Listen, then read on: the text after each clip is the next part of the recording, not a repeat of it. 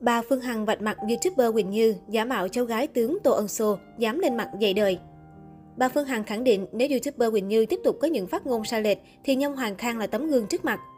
Liên quan đến drama Phương Hằng và giới nghệ sĩ, bên cạnh lượng fan hùng hậu, CEO Đại Nam còn được bộ phận YouTuber ủng hộ bằng nhiều hình thức khác nhau.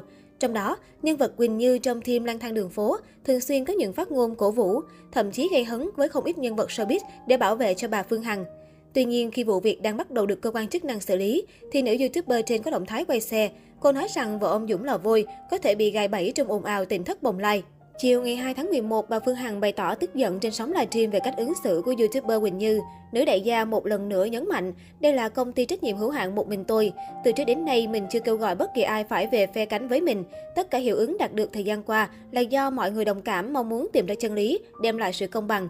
Ở cương vị là người phụ nữ từng trải, quản lý nhiều doanh nghiệp lớn tại Việt Nam, bà Phương Hằng khẳng định Quỳnh Như quá vội vàng khi dám lên mặt dạy đời chụp mũ bà. Đặc biệt, cáo buộc bà dùng tiền để mua chuộc các YouTuber khác là một điều sai lầm hoàn toàn. Trong mắt tôi, Quỳnh Như là một cô gái trong trẻo, tuy nhiên qua quá trình tiếp xúc thì tôi phát hiện Quỳnh Như có qua lại với Nhâm Hoàng Khang, tôi đã bắt đầu hơi ngại. Khi tôi thấy Quỳnh Như ghép ảnh mình lại với tướng Tô Ân Sô thì tôi đã thấy có gì đó không ổn.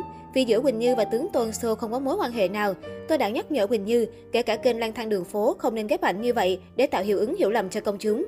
Đó là đánh cháo khái niệm và tôi đã phản ứng ngay và luôn. Tôi 50 tuổi rồi, tôi có thể đẻ ra được Quỳnh Như. Thông tin nào chính xác tôi kiểm chứng được nó đúng thì tôi chấp nhận. Còn những thông tin không chính xác thì tôi không bao giờ bị người khác xỏ mũi. Tôi nhắc nhở Quỳnh Như vì tại sao lên YouTube phản ứng một cách tiêu cực. Quỳnh Như không được phép vì đó là câu chuyện của tôi. Tôi đi tìm chính nghĩa cho cộng đồng. Quỳnh Như chưa đủ tuổi tham gia và làm bất kỳ điều gì. Quỳnh Như đã ảo tưởng sức mạnh. Quỳnh Như bao giờ cũng nói về thuyết âm mưu và lập luận bao giờ cũng chụp mũ người khác. Suy luận đôi lúc logic nhưng có khi đi quá xa. Sau đó lên clip nói xối xả về thân thế của mình, rồi nhắn tin xin lỗi tôi đủ điều. Giữa tôi và Quỳnh Như, tôi không có gì để khuyên nhủ Quỳnh Như, vì Quỳnh Như tự cho mình là người ăn học, còn tôi chỉ học lớp 11 thôi, nhưng trải nghiệm đời của tôi hơn Quỳnh Như rất nhiều. Bên cạnh đó, bà Phương Hằng cảm ơn và khuyên nhủ YouTuber nên rút khỏi thế giới ảo, bởi vì càng lún sâu vào drama, chỉ càng khiến Quỳnh Như không lối thoát. Thay vào đó, Quỳnh Như cần lui về gia thế khủng của mình để bảo toàn danh dự của mình, ổn định cuộc sống cho tương lai. Hãy giữ lại những gì tốt nhất khi còn có thể, CEO nói thêm.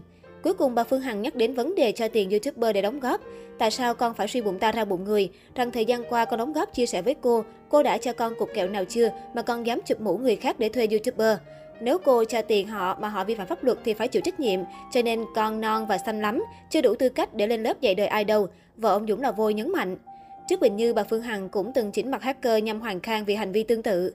Riêng YouTuber Quỳnh Như cũng bị Nguyễn Sinh và ca sĩ Viu Anh gửi đơn ra tòa vì những phát ngôn vu khống bị đặt trên mạng xã hội.